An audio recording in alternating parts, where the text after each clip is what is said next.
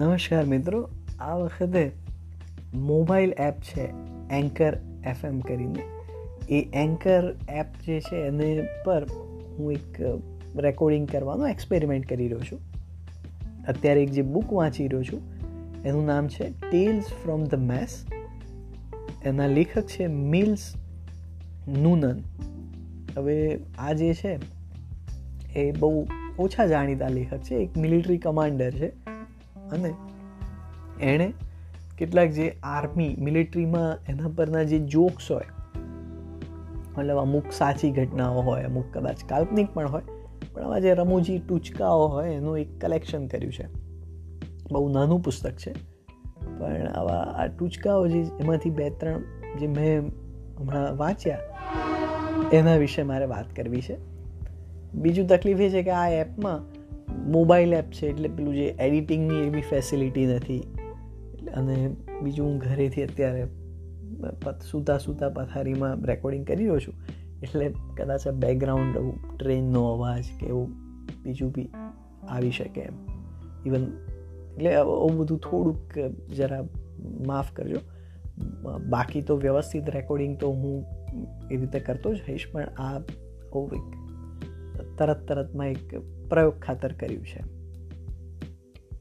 બરાબર? તો હવે એકચ્યુઅલી જે નેક્સ્ટ પાર્ટ છે, એ હવે શરૂ થશે, પણ એમાં શરૂઆતમાં થોડુંક કંઈક ડિસ્ટર્બન્સ હતું કે ખબર નહીં, પણ એને કારણે આ ફરીથી આગળનો ઇન્ટ્રો એક રેકોર્ડ કરીને મૂકી રહ્યો છું.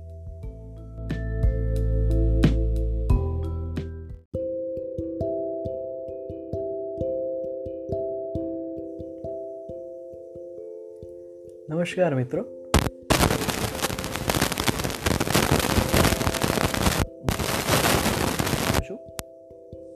અને આ જે એન્કર એપ છે, એમાં એવી ફેસિલિટી છે કે સીધું ડાયરેક્ટલી મોબાઈલ થ્રુ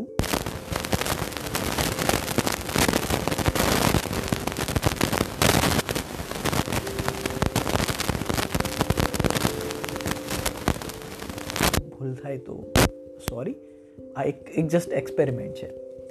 હવે એવું છે કે અત્યારે હું એક બુક વાંચી રહ્યો છું, જેનું નામ છે ટેલ્સ ફ્રોમ ધ મેસ એના લેખક છે માઇલ્સ નૂનન. બહુ જાણીતા લેખક નથી, પણ એવું છે, આ કોઈક મિલિટરી કમાન્ડર છે અને જ્યારે બ્રિટિશ આર્મી, આપણે ભારત આઝાદ નહોતું થયું અને તે વખતની જે બ્રિટિશ આર્મી છે, એ વખતની આર્મીના આ કોઈક ઓફિસર હશે અને એણે જે મિલિટરી જે છે, મિલિટરી લાઈફ, એમાં જે બનતા એવા જે રમૂજી પ્રસંગો, જે ટૂચકાઓ એના એવા જોક્સનું એણે કલેક્શન કર્યું છે. અમુક સાચી ઘટનાઓ હોઈ શકે, અમુક કદાચ ન પણ હોય, પણ ના, એવી રમૂજી વાતોનું એણે કલેક્શન કર્યું છે. એમાંથી એવી બે ત્રણ વસ્તુ જે મેં આજે વાંચી, એની વાત કરવી છે. અમુક રમૂજ કેવી હોય કે એમાં એટલું હસવું એવું ન આવે, પણ આમ વાંચો તો આનંદ થાય એમ. એકદમ આમ ખડખડાટ કદાચ હસવું ન આવે, કારણ કે એટલું એવું ફની બી નથી હોતું. પણ છતાં અમુક વસ્તુઓ મજાની હોય છે. એક જે મેં આ એક વાર્તા વાંચી, જેનું નામ છે સિલ્વર લાઇનિંગ સિલ્વર લાઇનિંગ એટલે આપણે નથી કહેતા કે દરેક વાદળની પાછળ એક સોનેરી કિરણ હોય છે એમ. તો આ સિલ્વર લાઇનિંગ તો એની વાત એવી છે કે એક પાર્સન વ્હાઇટ એવો એક નામનો એક એવો સાર્જન્ટ હોય છે, એવો એક હવાલદાર કહીએ, એક મિલિટરીની ટુકડીમાં, કે જેનું કામ એક પેલો જેમ પાર્સન એટલે એક તરહથી એક જે પેલું ચર્ચમાં જે આમ એક પાદરી હોય એક તરહથી એવો આમ એક સંત જેવી વ્યક્તિ કે જે કેવું કે લોકોની મદદ કરતો હોય, લોકોને સારી સલાહો આપે, લોકોને કંઈક કોઈ તકલીફમાં હોય તો એને બે સારી વાતો કે અને એવી રીતે લોકોને જીવન જીવવા માટે આમ ઉત્સાહ આપે અને લોકોની મદદ કરે. ટૂંકમાં પોતે સહન કરીને બીજાને મદદ કરે, આ એવો વ્યક્તિ હતો. તો એ વખતે એવું હતું કે આ વાત છે, જ્યારે પ્રથમ વિશ્વયુદ્ધ પહેલાંની વાત છે, એ વખતે ઇન્ડિયન મિલિટરી, એટલે જે આ બ્રિટિશ આર્મી કે જે અહીંયા હતી એનામાં એના એ વખતની આ વાત છે કે આ પાર્સન વ્હાઇટ છે, એ કોઈક એવી ભારતમાં કોઈક એવી ટુકડી જે હશે બ્રિટિશ આર્મીની એવી કોઈ એવો મિલિટરીની રેજિમેન્ટમાં એ હતો. અને એના જે બી એની જે કેમ્પમાં જે બી સારા ખરાબ જેટલા બી માણસો હોય, એ બધાની એ ખૂબ આમ પેલું નહીં કે મન લગાવીને સેવા કરતો કે કોઈક, ધારો કે કોઈકને કંઈક બીમારી હોય તો એને મદદ કરે. કોઈક વ્યક્તિ એની પેલી મોનોટોનસ લાઈફથી કંટાળી ગયો હોય તો એને બે સારા શબ્દો કે અને એને પાછો આમ ઉત્સાહિત કરે. નાના બાળકો હોય એને મદદ કરે. એટલે આજે જેમાં મેરિડ જે એવા કપલ્સ હોય અને એમના જે નાના બાળક હોય મિલિટરી કેમ્પમાં, તો એમને, એમની માટે એવી બધી કોમ્પિટિશન ઓર્ગેનાઇઝ કરે અને એક રીતે બધા સારા સારા કામો કરે. લોકોને ખુશ કરે. પણ પોતે એકદમ સાદગીવાળું જીવનને એવી રીતે જીવે. એટલે લોકોને પહેલાં તો થતું કે આ તો ખરેખર એક પેલો દેવદૂત છે એમ. પણ પછી ધીમે ધીમે બધા ઓબ્ઝર્વ કર્યું કે આની લાઈફમાં કંઈ બીજું છે નહીં કરવાનું. અને બહુ સાવ શુષ્ક લાઈફ છે. અને બીજી તકલીફ એ છે કે લોકો જ્યારે ફ્રસ્ટ્રેટ થયા હોય, મતલબ કોઈ મિલિટરીનો ઓફિસર છે એ, એની મેસ પેલી જે મતલબ જે આ ખાવાનું જે મળતું હોય, એના વિશે એનો બળાપો કાઢતો હોય તો એ એ રીતે એક જાતનું એનું એનું પ્રેશર રિલીઝ કરતો હોય. એનો સ્ટ્રેસ ઓછો થાય એ બાદ પણ આવું કંઈ બી કંઈ બી જ્યારે વાત કરતો હોય ત્યારે પેલો આ પાર્સન વાઇટ આવી અને બધી પેલી ડહી ડહી વાતો કરે અને એને એમ કે આવું બધું તારે ન કરવું જોઈએ. ને એમ કરી અને પેલો માણસને ઠંડો પાડી દે. પણ આમાં થતું એવું લોકો એની રિસ્પેક્ટ કરતા એટલે લોકો એને એના મોઢા પર તો એવું ના કહેતા કે ભાઈ, તું તારું કામ કરને પણ લોકોને એમ થતું કે, સાલું, અમારે જે કંઈ, જે અમારે અમારે જે ઇમોશન્સ છે એને બહાર કેમ ના કાઢવા એમ? બધું મનમાં મનમાં ભરી રાખવું એના કરતાં બહાર કહી દઈએ તો સારું. ઇવન બે વચ્ચે, કોઈના વચ્ચે ઝઘડો થતો, ત્યારે મારામારી કરીને વાત નિપટાઈ લેવી એ વધારે એ લોકો પસંદ કરતા. નહીં કે આ પેલો પાર્સન વ્હાઇટ આવે, પાછું બંનેઓને સમજાવે અને બંને પેલું નહીં, સમસમીને બેસી રહે એમ. એટલે આવું રહેતું.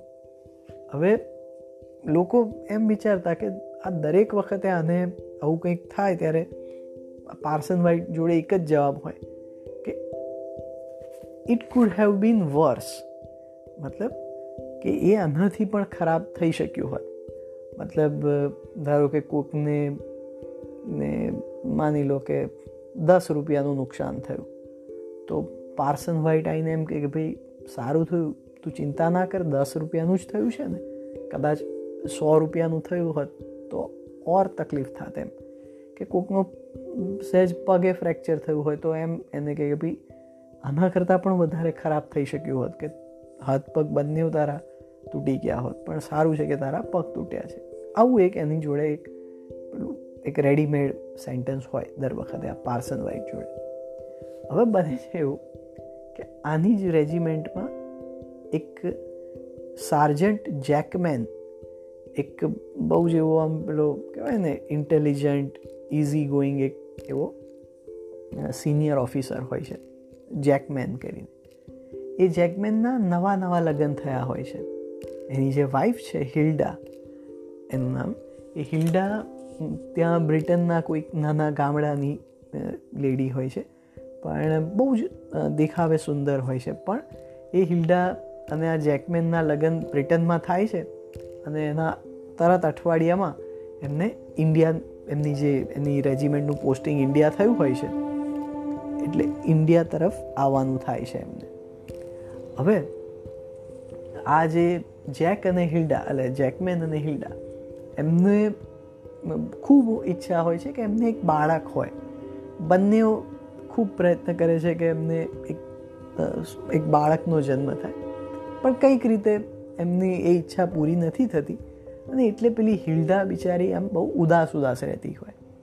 આ પેલો જેકમેન છે એ ટ્રાય કરે કે, એને પેલું ખુશ કરે, એને કંઈક બે બીજા મિત્રોને બોલાવે, પાર્ટી કરે. ટૂંકમાં પેલીને ખુશ રાખવા પ્રયત્ન કરે. કંઈક ડાન્સ પાર્ટી થતી હોય ત્યાં લઈ જાય એને. પણ છતાં હિલ્ડાનું મન, કારણ કે એને તો એક બાળક જોઈતું હોય છે. એટલે હિલ્ડા એટલી ખુશ હોતી નથી. આવામાં આ જેકમેન જે છે, એ એનું પોસ્ટિંગ બીજી એક બીજા ટાઉનમાં થાય છે. પોસ્ટિંગ તો નહીં, પણ એને ટ્રેનિંગ માટે બીજા ટાઉનમાં મોકલ્યો હોય છે. મેરઠ.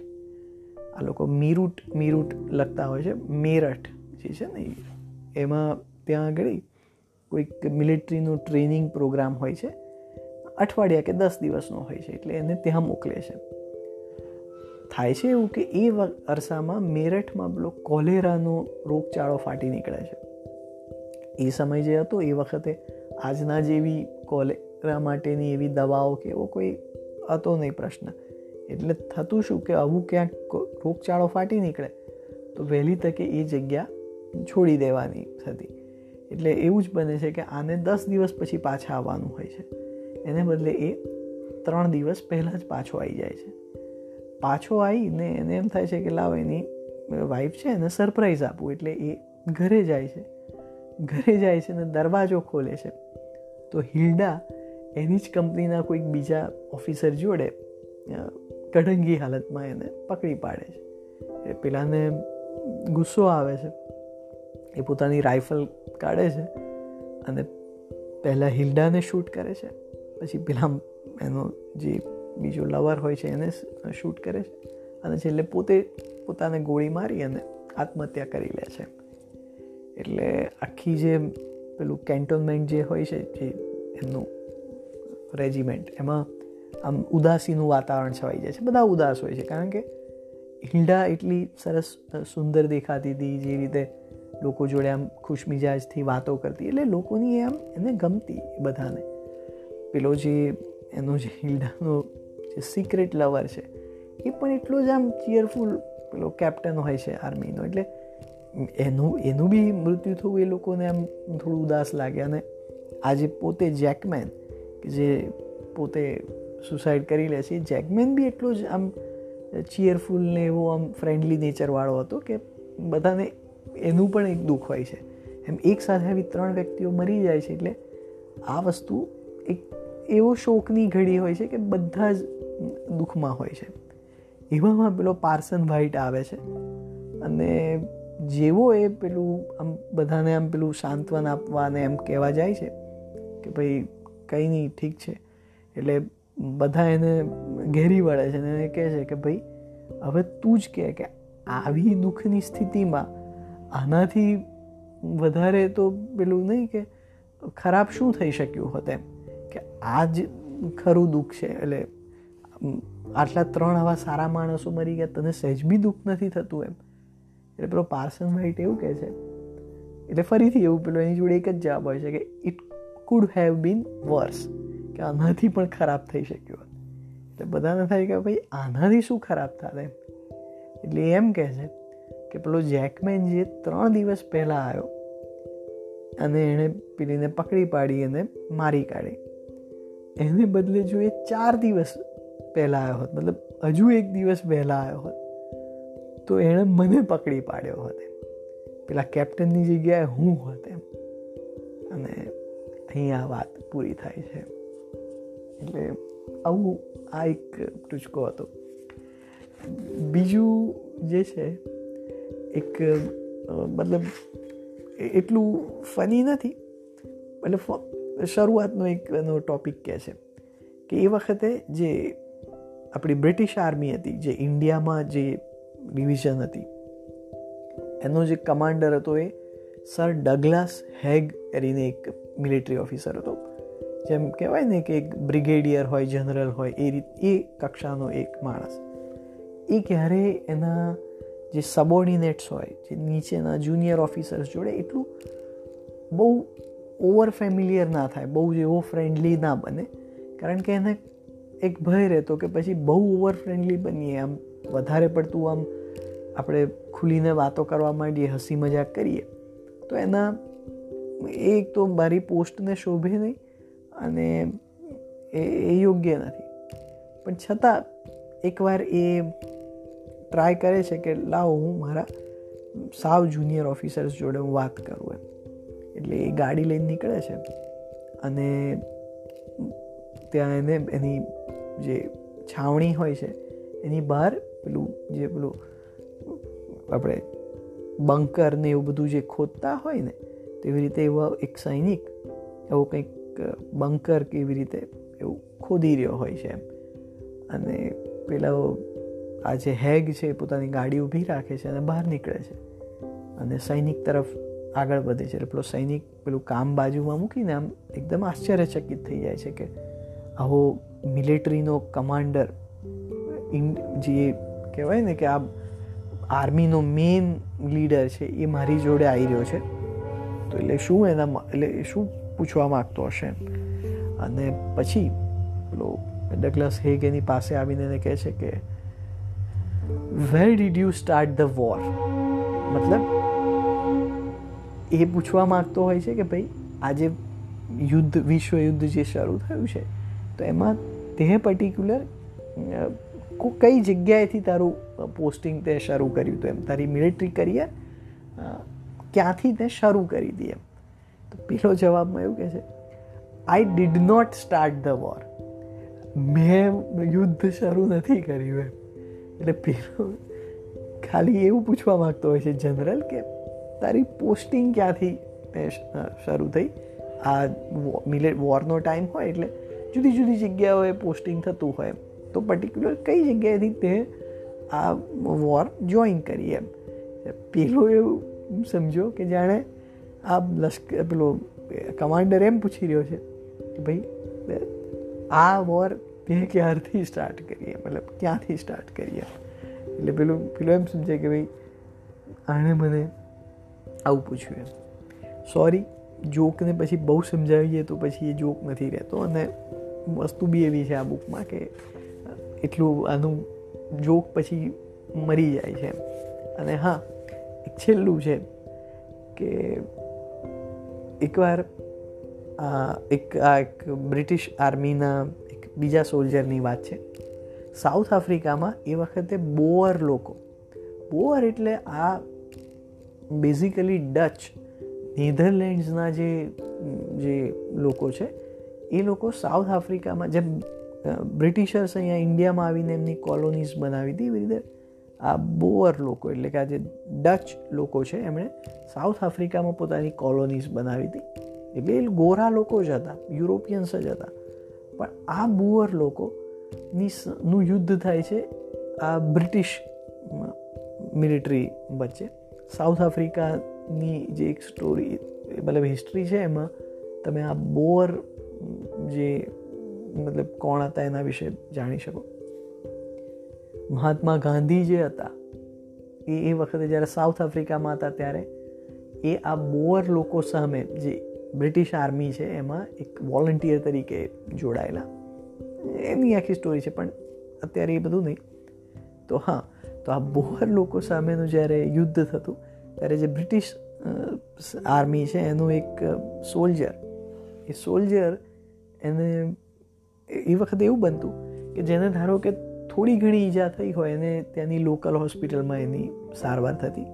પણ વધારે જો એવું કોમ્પ્લિકેટેડ મેટર હોય તો એને બ્રિટન પાછો મોકલવામાં આવતો એ જે ઘવાયેલો સિપાહી હોય એને. અને ત્યાં એની સ્પેશિયાલિટી વોર્ડમાં એની સારવાર થતી.